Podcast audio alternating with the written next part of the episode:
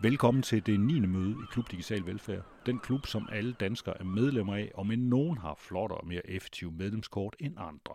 Klubben den har været lukket ned på måneder, men nu har vi slået dørene op igen til en ny række møder, og det her, du lytter til nu, det handler om blandt andet meget om klima, en hel del om computer og ret så meget om demokrati. Jeg mødte en flok dataloger fra Danmark, der arbejder med at gøre den lille afrikanske stat Malawi, verdens tredje fattigste land, selvkørende på computer- og softwaresiden. Det foregår med brug af gamle genbrugte computere fra det rige Danmark, hvor vi i øvrigt snart skal smide alle vores PC'er ud lige om lidt, fordi der er kommet en ny Windows-version, der kræver ny hardware. Det betyder mindre for Fair Danmark, som projektet hedder. De kører nemlig open source software, nærmere bestemt Ubuntu, og det virker faktisk fremragende. Men det der klima, det reparerer jo ikke sig selv. Derfor tog klima-, energi- og forsyningsministeren Dan Jørgensen sidste år initiativ til at lave et klimaborgerting med 80 statistisk udvalgte borgere, der arbejdede som gale under meget vanskelige forhold midt under corona og afleverede sine anbefalinger den 29. april i år, uden at nogen tilsyneladende var interesseret. Irina Papazu fra ITU Center for Digital Velfærd fulgte processen. Jeg taler med hende lige om lidt. Og så skal vi høre om, hvordan klimapolitik og rapporter generelt modtages, når jeg taler med klimaforsker og teknoantropolog Therese Scavenius. Jeg hedder Anders Kjærhus. Velkommen til.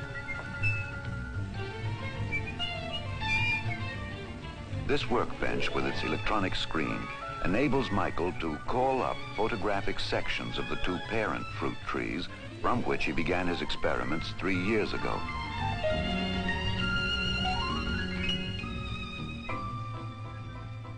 Velkommen til lektor Irina Papazu fra ITU Center for Digital Velfærd.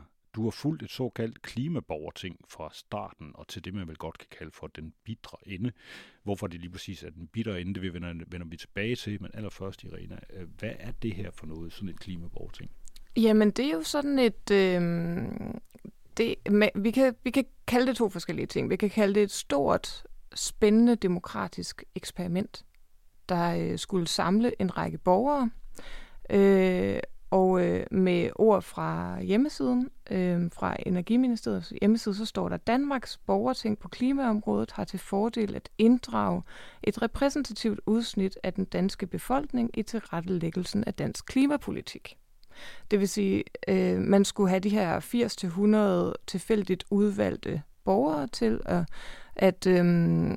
at forholde sig til, hvordan vi skal indrette Danmarks klimapolitik. Og de skulle faktisk, som det står her, inddrages i tilrettelæggelsen af dansk klimapolitik. Hvad det så end betyder.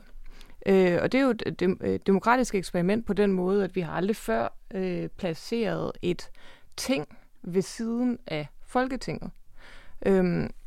Og det her ting har så ligget i regi af Klima- og Energiministeriet, og dermed ikke inde i Folketinget, men har altså opereret og er blevet organiseret af Teknologirådet. Og de er så endt med en række anbefalinger. Og man kan sige om de anbefalinger, 117 af dem, man kan sige om dem, at de faktisk er meget vidtgående. De er mere vidtgående, end politikerne har lagt op til. De anbefaler for eksempel en meget omfattende udtagning af lavbundsjord på landbrugsområdet og en mindre dyreproduktion, som jo ikke er med i landbrugsaftalen. Og så anbefaler de faktisk også en CO2-afgift, som jo også er noget, som politikerne er meget lorne ved, selvom snart sagt alle mener, det er den eneste vej at gå.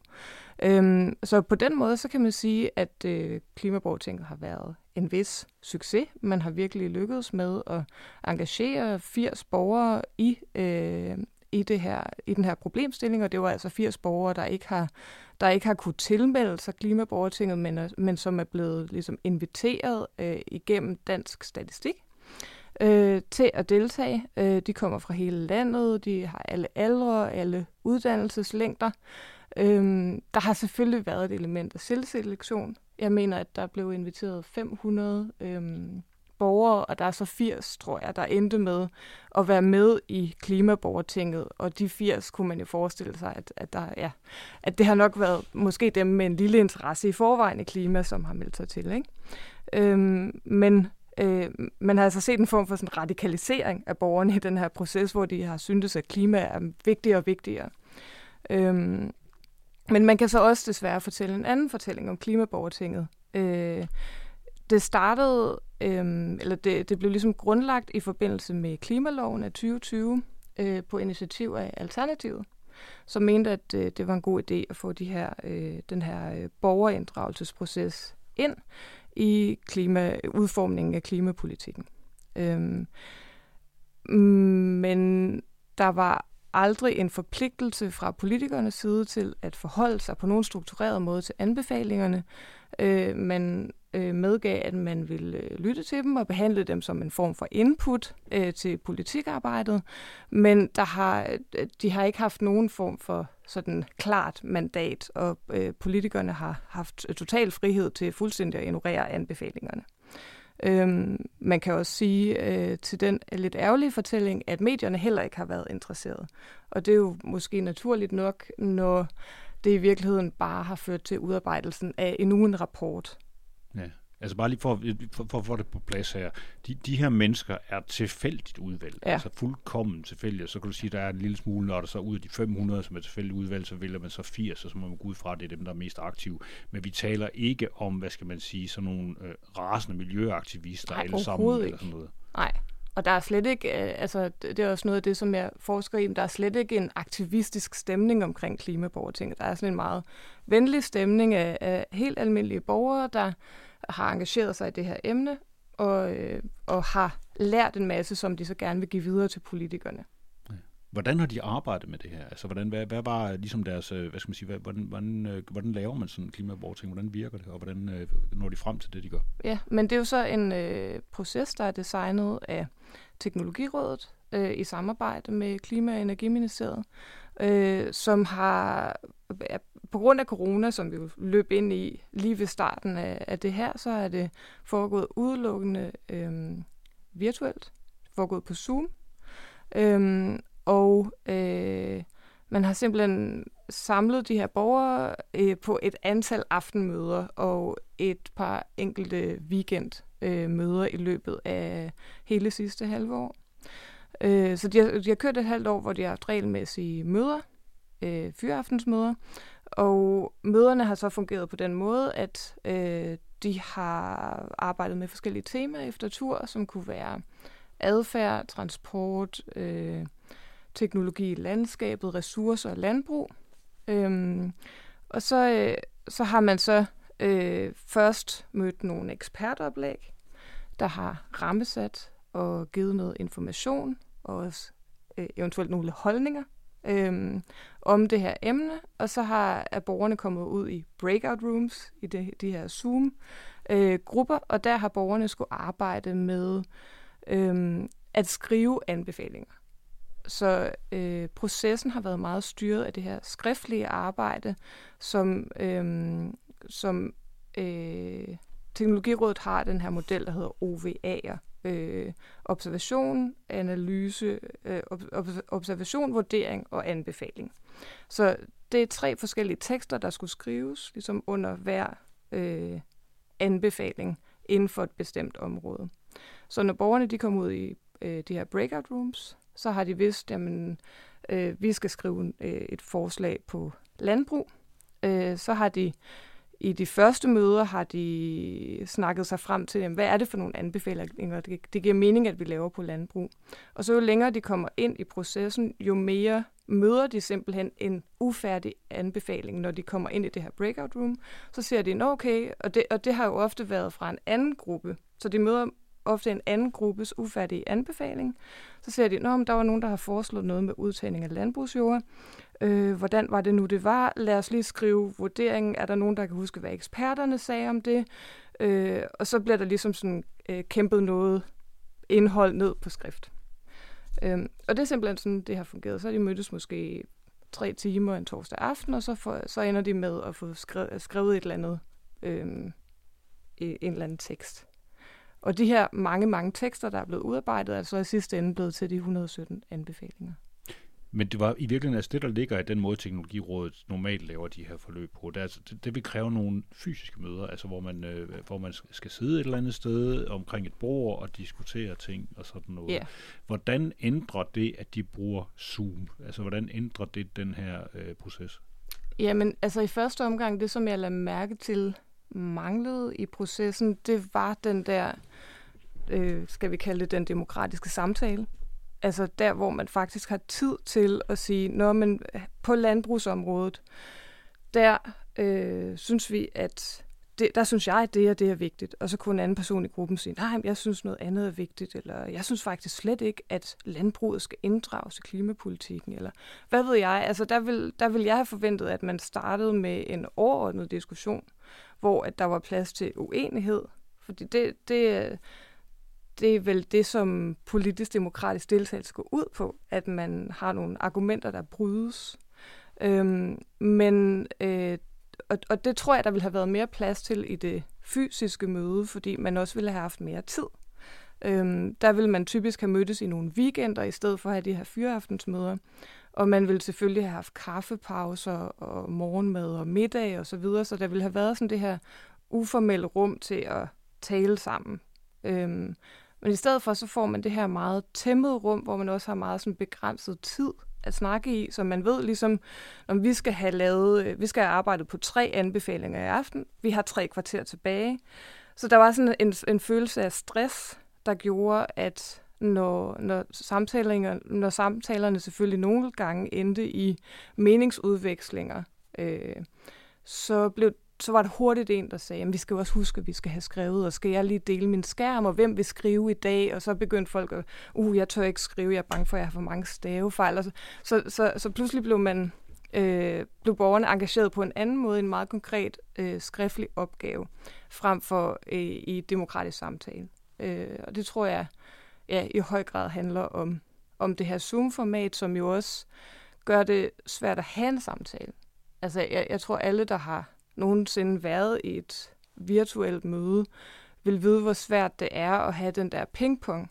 Altså, det er jo typisk noget med, at der er en, der får ordet, og så udbreder man sig gerne i lang tid. Der er ikke rigtig nogen respons, fordi respons kan virke meget forstyrrende, når man mødes online. Og så er det ligesom sagt, og så går ordet videre til en anden, og der vil være en tendens til, at det næste, der bliver sagt, egentlig ikke taler ind i det første, men går et andet sted hen. Så den der meningsudvikling, den er ligesom lidt ødelagt. Og så er det måske nemmere at sige, om vi skal også skynde os at skrive noget, fordi så bliver det meget konkret, hvad skal der lige stå her?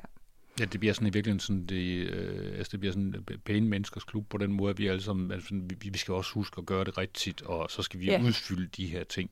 Ja, men det var ekstremt pænt, og det tror jeg også handler om dansk mentalitet. Altså, der var meget sådan noget, men jeg tror, vi er enige. Bliver vi uenige nu? Nej, det tror jeg ikke, vi gør. Og, altså, så det var svært ligesom at få en diskussion op at køre i første omgang, tror jeg. Men jeg tror også, det blev meget pænt, og det blev også noget elitært, for det er jo ikke alle, der er lige gode til at skrive, for eksempel. Så så der var en tendens til, at man kunne se dem, der måske har et skrivebordsarbejde til hverdag, de var også gode til ligesom at få deres pointer igennem. Og så var der også der skete ikke rigtig en oversættelse af det, som eksperterne var kommet med af input.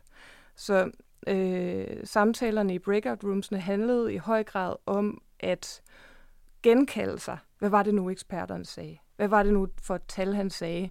Hvad var det nu, han anbefalede os at skrive? Det må vi hellere skrive. Så eksperterne fik ligesom en ret stor autoritet i det her rum, som man kan sige, det er jo ikke rigtigt det, der er meningen med ekspertinput. Ekspertinput er til for at selvfølgelig at give borgerne noget information, men ofte også modsatrettet information, som man for eksempel havde en trafikforsker fra Aalborg Universitet til at give et oplæg, og derefter havde man en mand fra Bilassociationen, jeg kan ikke huske. FDM, ja. Forenede Danske Motorer. Ja, præcis. Ja. Ham havde man så også, så man havde begge perspektiver samme aften, ikke? Og så skal borgerne så gå ud og udvikle en anbefaling på transportområdet på den baggrund. Og det burde jo give anledning til en hel masse debat. Men det gjorde det ikke rigtigt. Det blev stadig det her med, hvad var det nu hende der sagde? Nå, hvad var det nu ham der sagde? Nå, så skal vi lige have det der tal ned. Vi skal også have et tal fra hende der. Og, altså, så, der manglede ligesom hele det der det oversættelsesmoment, hvor borgerne tager noget information, de har fået, og transformerer det til noget andet, som så bliver til en anbefaling, frem for at det bare bliver transporteret direkte ind i en anbefaling, sådan som det er blevet videregivet. Ja, altså du har observeret det her. Har du så selv siddet, du har så i virkeligheden, men nu det er jo det, man kalder for fremdom eller metalag, at du har virkelig også siddet på Zoom og observeret dem. Ja, det har jeg også. Altså, så jeg har jo også mærket på min egen krop, hvordan det føltes at være i de der, i det der fora. Og jeg sad selvfølgelig med slukket skærm og slukket mikrofon og blandede mig ikke selv ikke, når jeg havde allermest lyst til lige at klargøre en pointe, som det blev diskuteret lidt for længe for eksempel, men det må vi selvfølgelig ikke. Det var rent fluen på væggen. Men vi har siddet med til alle de her, møder, og altså noget af det, som vi kunne observere, det var jo også, hvordan det private rum ligesom altid vandt. Altså, når man er på sådan et Zoom-møde, så er man jo både til mødet, men man er også derhjemme. Man sidder jo også et sted, som ikke er et fælles sted. Så folk sad og strikkede, og de sad lidt og spiste, og der blev også skyllet ud i toilettet med åben mikrofon. Og så det her sådan hverdags privatliv kom ligesom ofte ind af sådan nogle små huller i det her virtuelle rum, og skabe sådan nogle mærkelige forstyrrelser. Og jeg tror, altså problemet med det, det er jo ikke i sig selv problematisk, men problemet med det er, at borgeren ikke får den der oplevelse af at transcendere sig selv, og blive en deltager med stor D, kan man sige. Der sker ikke den der forandring af borgeren til demokratisk deltager, som jeg vil mene, at der på en eller anden måde kræves. Altså når man bare sidder derhjemme i sit nattøj, og måske knap nok har taget en pause fra arbejdsdagen, og så er hoppet direkte ind i det her næste Zoom-rum, så er man jo lidt afkoblet og ikke rigtig til stede. Og det er jo noget helt andet, hvis man skulle møde op en lørdag, i en eller anden hal i København, og man skulle sove der, og man skulle knytte nogle nye bånd, og man havde al den her tid sammen, man havde sin krop med, altså, så ville følelsen have været en helt anden. Det er vel også det der, altså vi har jo de her gamle begreber, som er den her offentlighedssfære og privatsfæren, ikke? Altså som vel er det, som ligesom bliver knust under de her virtuelle møder. Ja, helt klart. Altså man ser jo, på en eller anden måde, så ser man jo et klimaengagement, der får lov til at udfolde sig primært i hjemmet. Og det er der litteratur, der argumenterer for, at det er også vigtigt, at klimaengagementet udfolder sig i hjemmet, for det er faktisk der, vi er til. Altså det er der, vores liv er. Og så er der så selvfølgelig anden litteratur, for eksempel Habermas og så videre, som vil tale om det her vigtigheden af det offentlige deliberative forum, hvor vi ikke sidder med alt det der rod derhjemmefra, men det gode argument, og også som borgere får lov til ligesom at være det, der taler. Og der var helt klart en fornemmelse af, at i det her deliberative forum, som Klimaborgertinget er, der burde hjemmet nok ikke have været skuepladsen. Altså der tror jeg, det ville have gjort noget andet for den måde, meningerne ville have mødtes på, og den oplevelse, borgerne ville have haft af deres deltagelsesproces, hvis de havde kunnet mødes fysisk. Ja, men der kommer faktisk en rapport ud af det her. Altså, hvordan vil du bedømme det her resultat? Er det så fuldstændig, nu har det været under de her forfærdelige betingelser, der har været alt muligt rod med det og sådan noget. Men hvad med slutresultatet? Er det så også noget rod? Nej, det er faktisk et ret interessant resultat, der er kommet. De har jo de her 117 anbefalinger, og de taler egentlig med ret store bogstaver til politikerne og siger, der er behov for handling nu, I skal handle nu. Det mener jeg, de har været ret gode til at kanalisere. Altså de her budskaber, der er kommet, måske særligt fra den unge generation, af de her borgere, som er lidt ældre end den yngste generation af klimaaktivister, de er faktisk også blevet fortalere for den. Så det synes jeg var, altså jeg var overrasket over, at anbefalingerne alligevel afspejler noget, der ligger væsentligt andet sted, end der, hvor politikerne tilsyneladende har lagt sig nu. Så der er ikke noget i vejen med rapporten.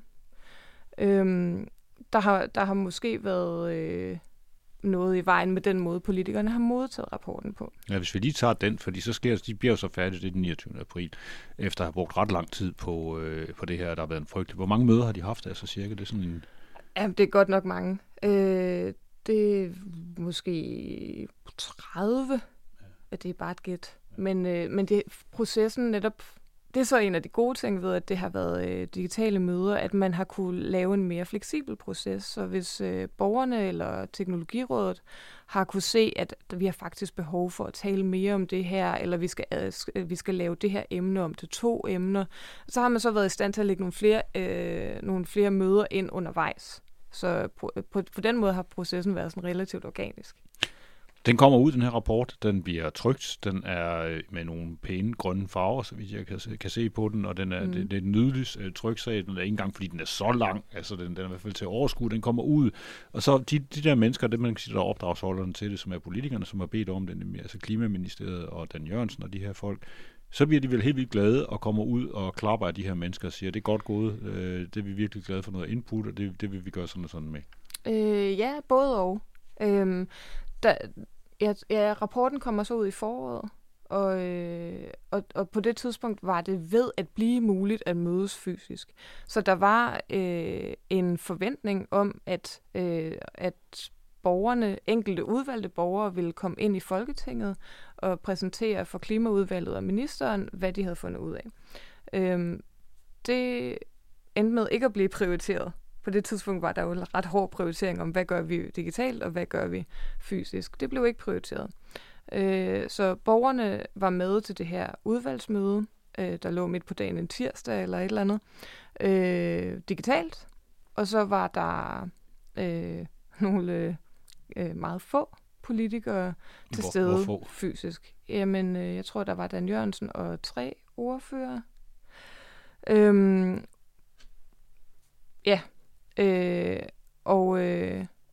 Alene det var jo en kæmpe skuffelse for de borgere, der havde meldt sig til, og som virkelig havde lagt sig i selen for at præsentere deres anbefalinger så professionelt og klart som muligt. Men de fik altså lov til at præsentere de her anbefalinger. Jeg havde et par minutter til hver af de overordnede anbefalinger. Og så spurgte politikerne så ind, de 3 politikere, der var til stede.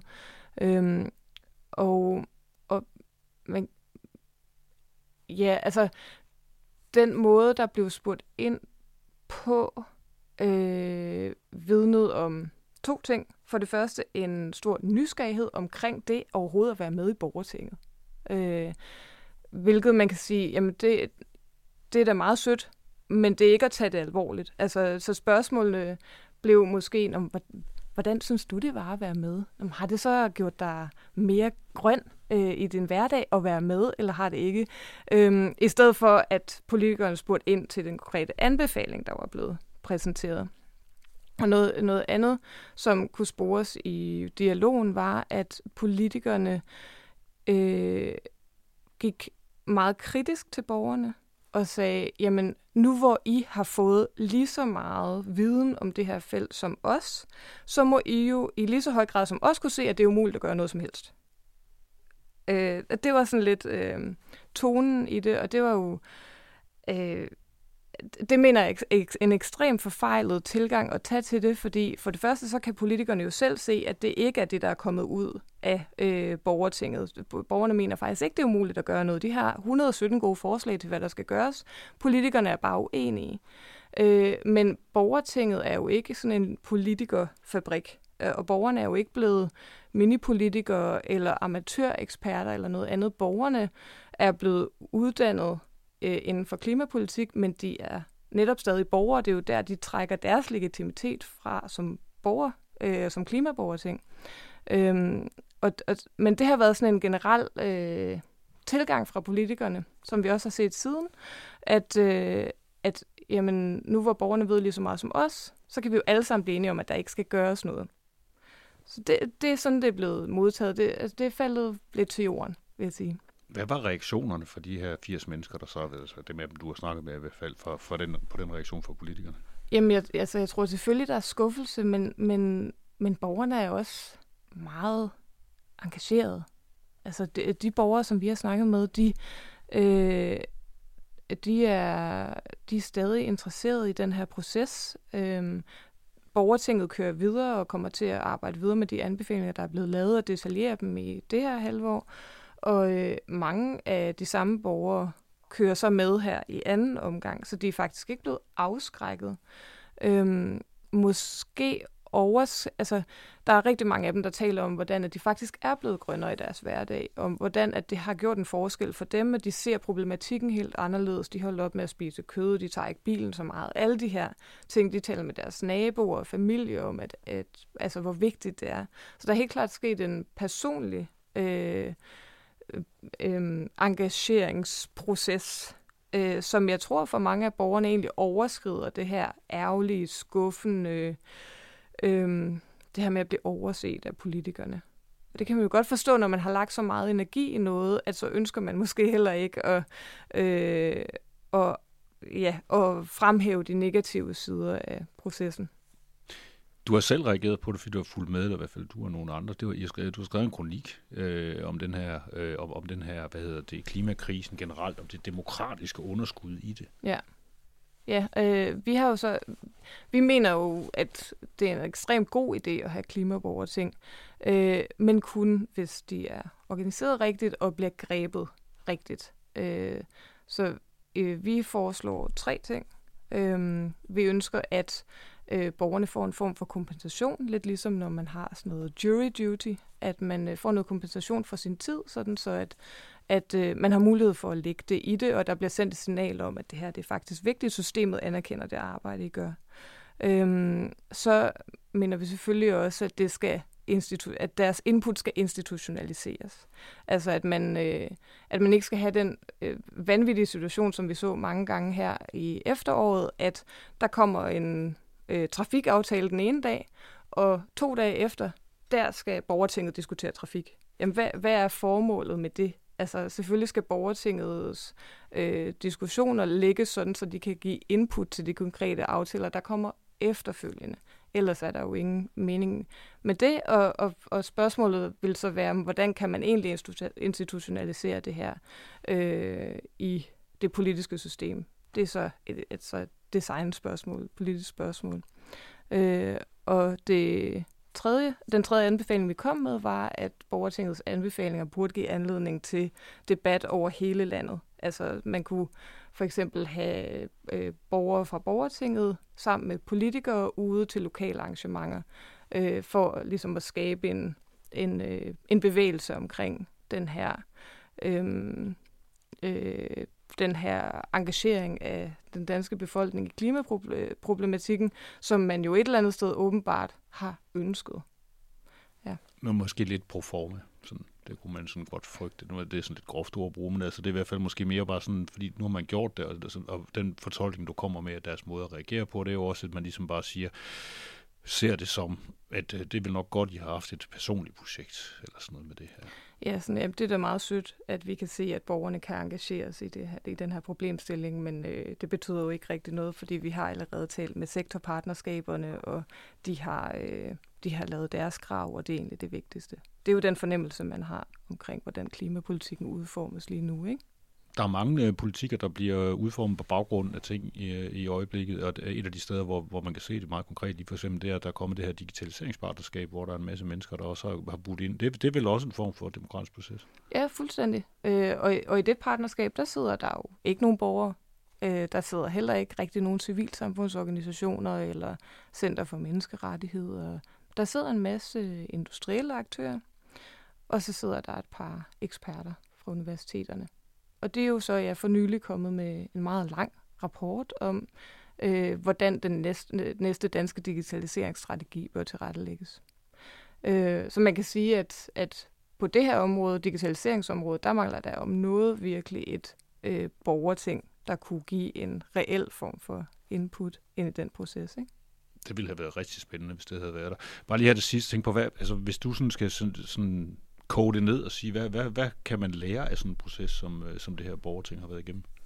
Jamen, jeg tror, den vigtigste sådan overordnede lære er nok, at man kan ikke bare sætte en proces som borgertinget i gang, hvis man ikke har en plan for, hvordan det skal byde ind i det politiske system.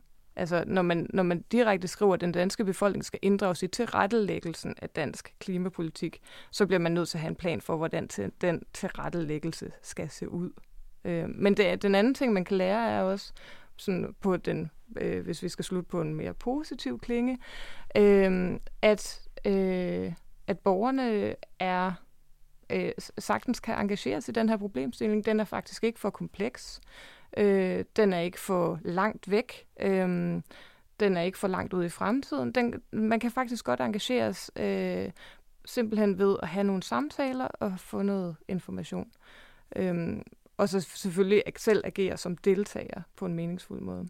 Så det er jo meget positivt. Vi slutter på den positive. Tak til Irina Papazu, som er lektor ved Center for Digital Velfærd.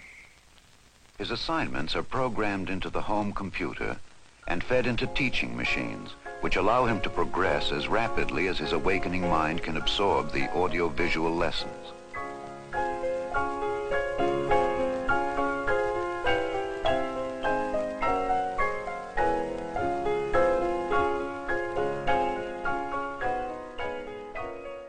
Klub Digital Velfærd har fat i Therese Scavenius, som er lektor ved Aalborg Universitet, og som har beskæftiget sig med klima og især klimastrategier igennem rigtig lang tid.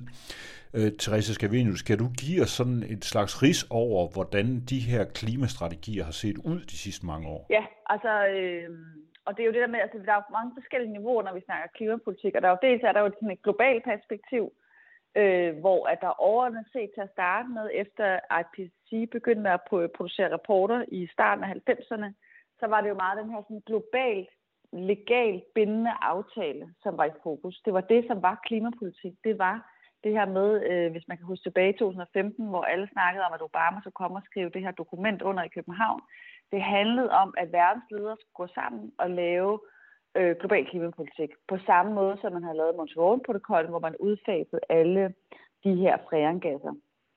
Og det kuldsejlede så, og så siden 2015 har man så haft det, der hedder de her med nationalt bestemte målsætninger, som er frivilligt baseret. Og det er så det sådan overordnet set paradigme, vi er i lige nu, hvor at man har opgivet den sådan rigtige globale politik, og så er det så bare et nationale hver især skal finde løsninger på deres forskellige territorier. Og det er så det, vi også kender fra den danske kontekst af, hvor det handler om, hvordan er det, vi i Danmark kan løse vores udfordringer, sådan lokalt set, så at sige. En anden trend, der er i klimapolitikken helt overordnet set, det er jo det her med, at det også er gået fra at være meget sådan et spørgsmål om udfasning og regulering, til i høj grad at have fokus på det her med, hvordan er det, man ligesom kan få markedskræfterne til selv at lave den her omstilling. Og det er det, der har været det dominerende de sidste 20 år, hvor at vi ser stadigvæk meget, meget lidt regulering, der udfaser de produkter, den adfærd, de teknologier, som skader klimaet og atmosfæren. Så vi er stadig i det her sådan lidt mere frivillighedsbaserede paradigme. I den danske kontekst, der er vi begyndt med at snakke lidt mere regulering og udfasning, men i en meget, meget lille grad.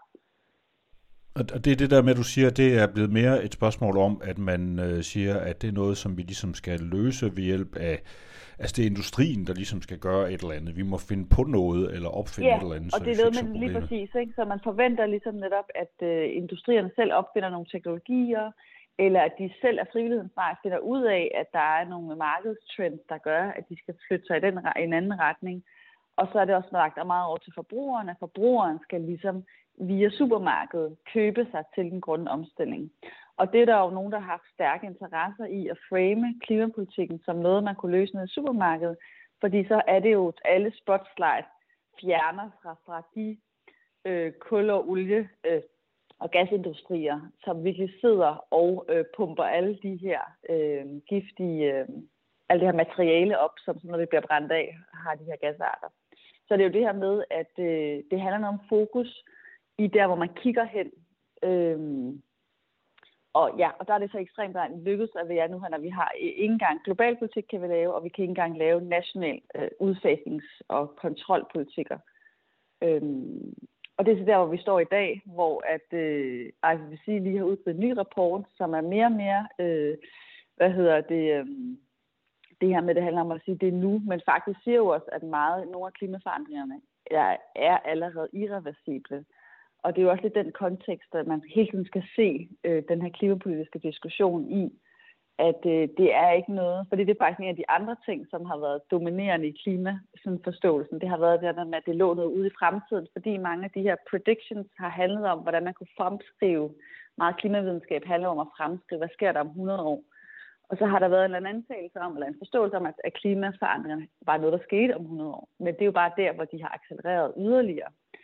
Det der det er, faktum er jo bare, at de allerede er i gang og har allerede konsekvenser rundt omkring på planeten. Hvorfor? Altså nu har vi jo så netop fået den her ret, store og meget, sådan, meget omtalt IPCC-rapport, som er kommet her nu. Hvordan kan det være, at den lige pludselig er blevet taget så alvorligt i forhold til alt andet, der har været? Jamen altså, der er noget med, at der selvfølgelig er altså, der er noget med den måde, den bliver sådan markedsført, så at sige på, så bliver den ligesom det, der ligesom bliver den globale standard for, hvad klimapolitik er, eller hvad omfanget af krisen er, så at sige. Ikke? Og det er jo så, jeg tror bare, det har simpelthen også bare noget at gøre med, at når tingene bliver meget konkrete, der har været oversvømmelser i Tyskland, altså der har været alle de her ting, det gør bare, at folk bliver mere sådan opmærksomme, så der er jo ekstrem grad af opmærksomhed på problemet. Og i Danmark, kan man sige, der rykker forståelsen også rigtig meget. Altså man kan sige det her med, hvor bare for få år siden, der blev klima slet ikke nævnt, som det var slet ikke sådan en politisk diskussion. Men nu er det jo virkelig sådan noget, der ligesom bliver taget med i retorikken alle steder. Så man kan sige, der er en politisk erkendelse af problemet. Det der så bare, at det der, jeg synes, det er meget svært at arbejde med, det er det her med, at der er meget på retorikken, men når man så kigger på de politiske aftaler, der bliver lavet, så er de sådan nogle, du ved, store huller i. Og det er altså den politiske virkelighed, som klimakrisen ligesom lever i. Og det har en hel masse at gøre med, hvordan politik har udviklet sig, og hvordan i det hele taget, det er jo meget det, jeg har brugt tid på, som jeg har forsket i, det er jo det her med den her institutionelle kapacitet, som svækkes globalt set, så alle vores institutioner findes stadigvæk, men deres evne til at faktisk at lave politik og løse udfordringer med politiske midler er blevet svækket. Så vi står med en klimakrise, og derudover også en biodiversitetskrise, og i Danmark også en vandforureningskrise, som er meget, meget svært for vores system at løse med politiske midler. Og det betyder så, at de institutioner, vi har, der kan løse dem, ikke længere har evnen. Og så er vi ligesom på en eller anden måde fanget i et Catch-22. Kan du give nogle eksempler på de her institutioner, du siger, som er dem, som er forsvundet eller svækket så meget, så de ikke længere har nogen indflydelse? Ja, altså jeg synes jo for eksempel, når jeg kigger på alle de rapporter, analyser og aftaler, som kommer ud, for eksempel fra vores stat, ikke? Altså Klimaministeriet og også Finansministeriet, de aftaler, den kvalitet, de har, de afspejler slet ikke den udfordring, vi står overfor. Det er sådan et eksempel for mig at se, at det betyder, at vi har en hel masse ministerier med en hel masse mennesker, der sidder og arbejder, men det, de producerer, er nogle dokumenter, som er så langt fra at afspejle den faktuelle og videnskabelige virkelighed, vi er en del i. Så det er et eksempel på, at den ikke har den kapacitet, der skal til at løse det. Så systemet kan slet ikke indoptage og inkorporere al den viden, som findes ude i verden, og omdanne det til politik. I stedet for sker der alt muligt andet inde i de der ministerier. Kan man gå så vidt som til at sige, at klimakampen er blevet privatiseret, altså hvor det før var staterne, der ligesom skulle gøre et eller andet, og man forhandlede sig frem til nogle mål, man ligesom gik efter, så er det nu netop, som du siger, så er det noget ude med nogle firmaer, som ligesom skal gøre det hele. Ja, og det har helt klart været sådan netop, det har været den her markedsliggørelse, som har domineret. Jeg mener så, at her på de sidste, er der ved at ske nogle forandringer, også f.eks. i Tyskland, hvor at Nu får de så ikke en grøn kansler, men de får i hvert fald et stærkt grønt parti i regeringen. Og de har også en meget mere stram og meget mere udfasning og reguleringstilgang til klimakrisen. Så jeg tror, vi står lige på et vadskab til faktisk at svinge tilbage til, og en forståelse for, at det her det faktisk kræver regulering og udfasning og en stærk stat. Udfordringen er jo bare, så har vi stadig den stat, efter vi har skabt en konkurrencestat de sidste 20-30 år, har vi så en stærk regulerende stat længere. Og der er det bare, udfordringen er, at det har vi måske ikke længere. Fordi der er jo rigtig meget forskning og rapporter og dokumentation for, at vores politiske systemer er i høj grad infiltreret også af meget stærke lobbyistinteresser fra den fossile sektor. Så vi har jo rigtig meget viden om, hvordan det foregår i Bruxelles og i Washington, og hvordan at de her forskellige olieselskaber har arbejdet benhårdt de sidste 50 år faktisk på at underminere dels klimavidenskaben, og dels underminere sådan den offentlige opinion omkring klima. Og alt sammen, kan man sige, er lykkedes med at så fjerne fokus fra, at man skal have klimapolitik. Men de sidder nu så i konkurrencestaten, hvor man jo har haft en stor interesse i at skabe vækst og arbejdspladser. Der sidder de som nogle stærke aktører. Det kender vi så fx fra Danmark, hvor at, vi har de her, der hedder klimapartnerskaber, som bliver rost og hyldet rigtig meget. Og klimapartnerskaber er jo det her med, hvor man har de politiske system har en meget, meget tæt alliance til industriens parter, hvor man så siger, at det er industriens parter, som skal tage lederskab på, hvad for nogle klimaløsninger vi skal lave. Det politiske system skal så bare måske kigge på det, når de har lavet det. Så man har ligesom givet lederskabet til de store fossile industrier. Og det indtil videre har det jo ikke været en strategi, der har ført til meget klimapolitik. En af de brancher, der også er meget aktiv i forhold til lobbyisme, i forhold til det her, det må sige så være tech-branchen, som i den grad også forsøger at spille ind i det her. Så vidt jeg har kunnet læse mig til, i forhold til nogle af de sidste klimaudspil, der er kommet fra regeringen, så snakker man simpelthen helt åbent om, at man baserer dele af sin klimastrategi på det, man kalder fremtidige teknologier. Ja, og det er jo så det, der er blevet sådan... det gælder både inden for landbruget, hvor man snakker om det her med, hvordan man kan skabe fodret bedre, og så lige pludselig så kan man løse alle udfordringer. Og på samme måde er det jo særligt i forhold til det her med CO2-fangst, hvor at man forestiller sig, at hvis man kan lave en CO2-støvsuger, så alt det, vi spruder ud af CO2, kan man så suge op igen. Og det ville jo være i teori være fantastisk, for så kunne vi fortsætte, som vi gør. Men altså, der er så bare ingen, der mener, at de her teknologier på noget, i det omfang, der er brug for, på noget tidspunkt kommer til at findes. Så for mig at se, er det mere sådan en spindøvelse i, at man kan se, at det er en måde ligesom at lave forskellige pladsholder for, hvordan man kan udskyde klimapolitikken. Så har vi teknologiargument. Altså, der er forskellige strategier til at sige, at vi er i gang med at lave klimapolitik, vi gør det bare ikke lige nu, fordi vi er sat sig på de her teknologiløsninger. Og så bliver det en kompliceret diskussion omkring, hvorvidt de her teknologier findes eller ej, men det der jo den almindelige borger hører jo aldrig mere, og hører jo ikke om de tekniske diskussioner. Så på den måde er det en rigtig effektiv klimapolitisk kommunikationsstrategi, at man siger, at vi løser det, og så er det så, hvis man kigger i detaljerne, så viser det sig så, at man baserer det på nogle teknologier, som ikke findes. Men det er der så meget få mennesker, der opdager. Men jeg tænkte bare lige på her til sidst at spørge dig om, det er sådan lidt mere, altså, hvordan har du det egentlig? Altså, det kan du vælge at svare på eller lade være. Men altså privat set, hvordan har du det med den her klimasituation, vi er i? Ja. Tror du, der kommer en fornuftig løsning her henover med alle de her ting, der er i gang nu? Nej, altså som jeg ser det, så er det det her med, at det ligner, ud fra som hvad klimaforskerne siger, de naturvidenskabelige, at det er meget svært. Altså vi er ved at skabe irreversible forandringer lige nu.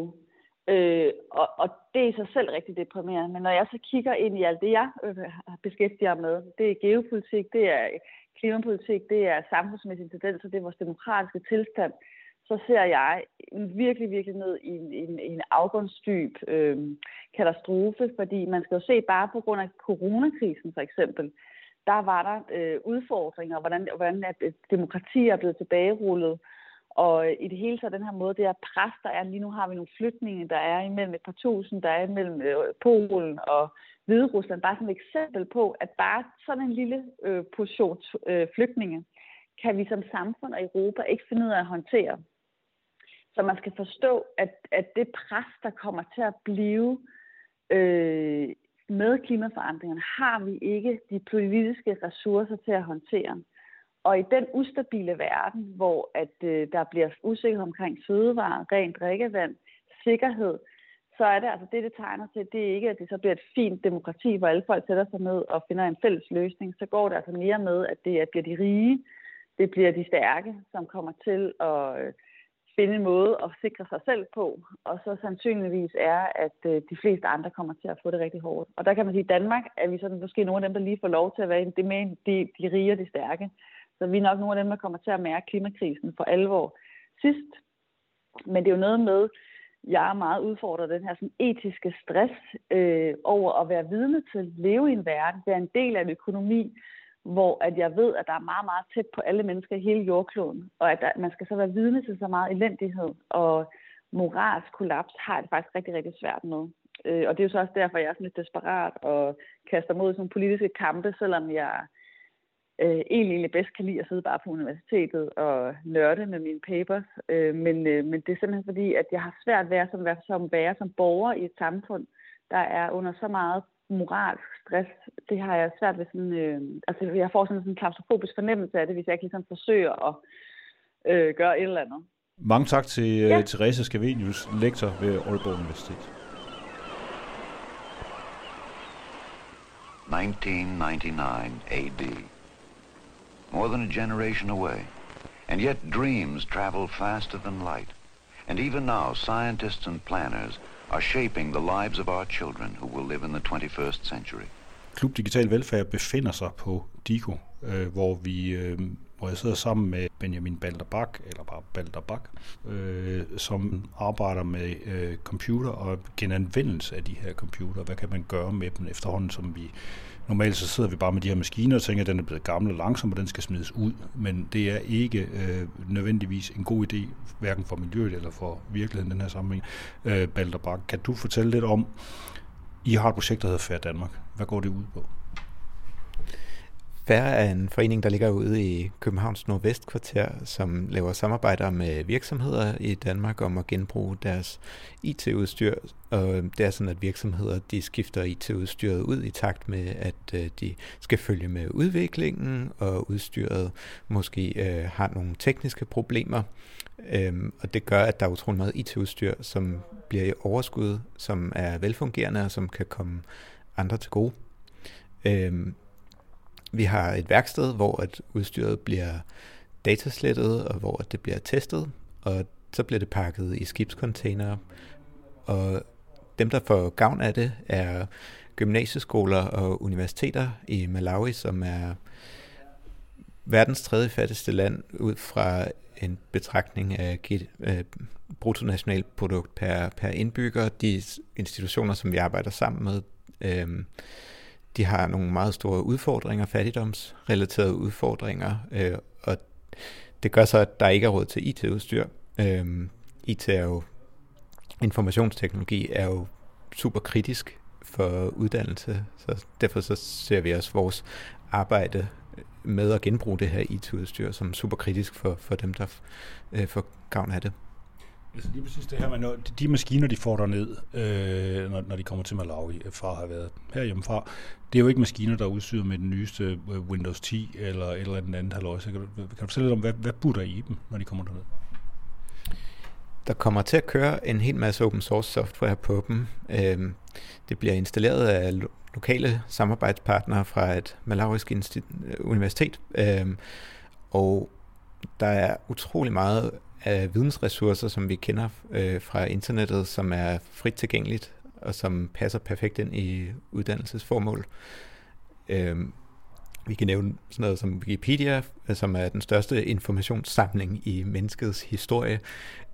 Den er også frit tilgængelig, og den kan man få adgang til, når man har en computer. Og når man har internetadgang også. Noget, det vi også arbejder med, det er adgangen til der information. Hvis man ikke har internetadgang, Det vil sige, at vi arbejder med at pakke det, så det kan blive tilgængeligt på lokale netværker. Så er det også sådan, at det software, som det ellers kører, det er Linux-baseret. Det er især Ubuntu og de pakker, der findes til Ubuntu, som vi gør tilgængelige også på samme måde fra et lokalnetværk. Hvis man tager alt det software, der findes til Ubuntu, så er der lige nu omkring 60.000 pakker i de officielle og halvofficielle software repositories, og dem kan man gøre tilgængelige simpelthen og fra en lokal server, hvilket vil sige, at når man er et universitet, så kan man få softwarepakker, der passer til data science, til arbejde med kemi og fysisk simulering og oversættelse og lydproduktion og det hele, ikke? Det er jo også en slags ressourcer for adgang til, altså det her, den her rigdom af software og viden. Altså i virkeligheden, så det du virkelig siger, det er, at man kan faktisk med open source software og med de vidensressourcer, der allerede eksisterer, som er til at finde, der kan man faktisk bygge et fuldt uddannelsessystem op i et land.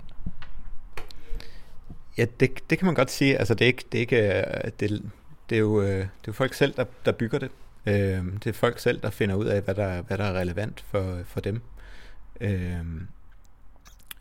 Og vi kan jo bare sige, at der er utrolig meget viden på internettet, og så kan man skubbe på, at det når ud. Hvis man har en computer, så har man jo vel opmærket billetten, der giver adgang til den viden. Ja. Og det er ikke nødvendigt. Det er ikke altid nødvendigt at have den allernyeste smarte debut som eller en iPad eller en iPhone 13, tror jeg, vi er nået til nu. Jeg så den der rygter om, at nu der kommer en iPhone 14, tror jeg nok, der allerede er på vej og sådan noget, men det behøver man ikke. Altså vi kender det jo fra, at hvis enheden kan køre en browser, så kan den få adgang til helt utrolig meget. Og der er jo også der er utrolig meget software, som er lavet, så det faktisk altså sådan, især på Linux-platformen kan køre på mindre hardware. Jeg vil også sådan lidt skifte over måske til klimaproblematikken, der jo egentlig ligger i, at software hele tiden kræver mere hardware. Så det her er jo også et eksempel på, at man også kan trække den anden vej. Altså hvis man har hardwaren og gerne vil have softwaren, der passer til, så kan man altså også godt finde det. Det er ikke det, der stopper os i hvert fald. Jeg sidder og kigger på din egen maskine her på. Jeg synes, jeg ved ikke, hvor længe her, hvor gammel er den? Den er, jeg sige, det er en IBM ThinkPad eller en eller anden slags. Det her, det er min X220. Jeg tror, jeg skal fejre 10 års fødselsdag for den til næste år. Jeg ved ikke, om jeg kommer til at invitere gæster, men jeg tror, alle dens venner er døde. Men den har lige fået nyt batteri, så den sparker endnu. Den fik også en solid state disk for et par år siden. Har du haft den for ny? Ja. Nej, jeg købte den faktisk brugt, men jeg kunne se på det batteri, jeg pillede ud af den sidste, at det var lavet i 2011, så jeg tror, at den er i hvert fald tæt på at være noget 10 år gammelt. Og sådan en maskine, der ved at du arbejder med computer, du datalog og alt muligt andet, jeg tænker på, kan man bruge, der vil være folk, der siger, sådan en kan du da ikke bruge til noget sådan en gammel sag som den der, men det kan du sagtens. Ja, den virker glimrende. Det er faktisk kun, når man skal i videomøder, at man får den... Altså i videomøder, der får jeg den udfordring, at det er svært at køre andet end videomødet. Og det er fordi, at min CPU-blæser, den er... Jeg skal have støvsud, den overopheder simpelthen hver gang. Det er klassisk problem, det er godt. Man får og siger...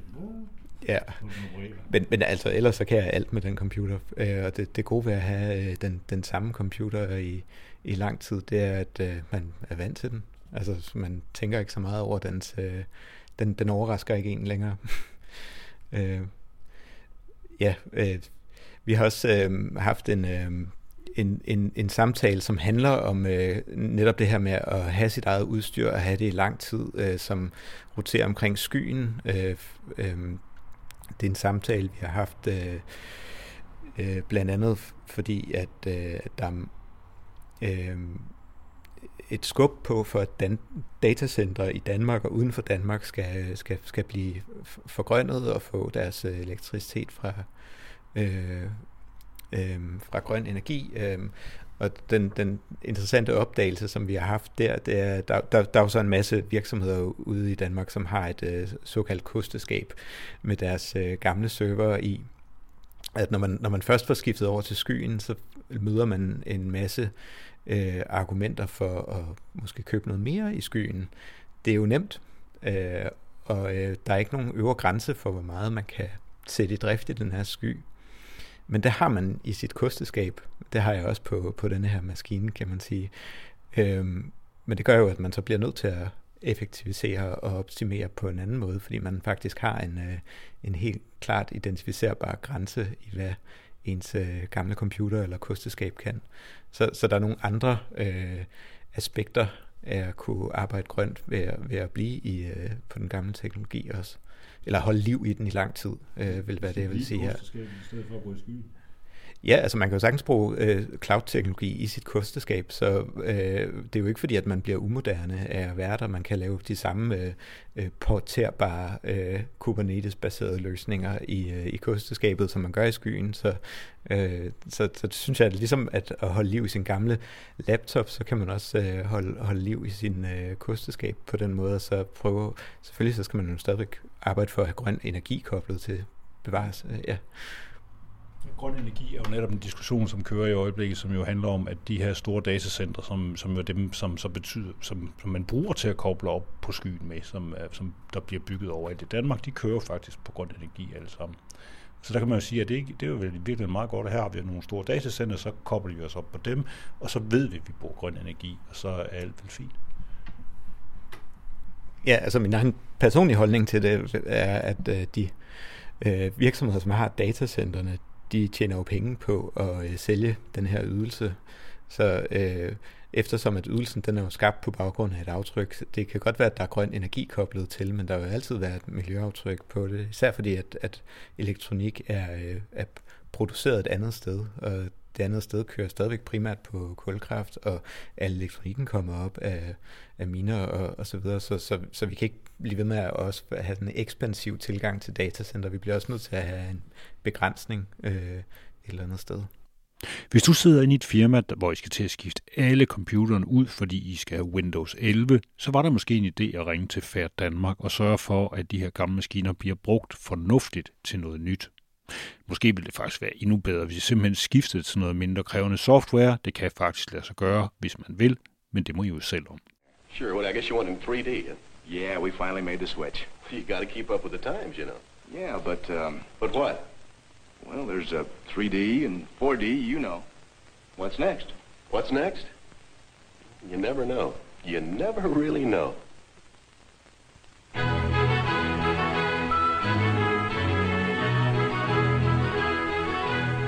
What's next? The things you've seen are technically possible. It remains only to apply what we now know to fulfill these dreams of tomorrow. The world of 1999 and beyond is limited only by the boundaries of our imagination today. Og med det, så lukker Klub Digital Velfærd for i dag. Jeg hedder Anders Kjærhus, for jeg minder om, at ordet klima kommer af græsk. Det betyder hældning, og det blev af datidens geografer brugt om den hældningsvinkel, under hvilken solens stråler træffer jordens overflade, og den jord, det er stadigvæk den eneste, vi har, og jeg minder også om, at velfærd handler om at være på færre, at være til stede på den her brændende, boblende, hylende klode, der drejer rundt og rundt med os som små bitte atomsammensatte væsener ovenpå, i et stadig ekspanderende univers, hvis mening undslipper os som et suk.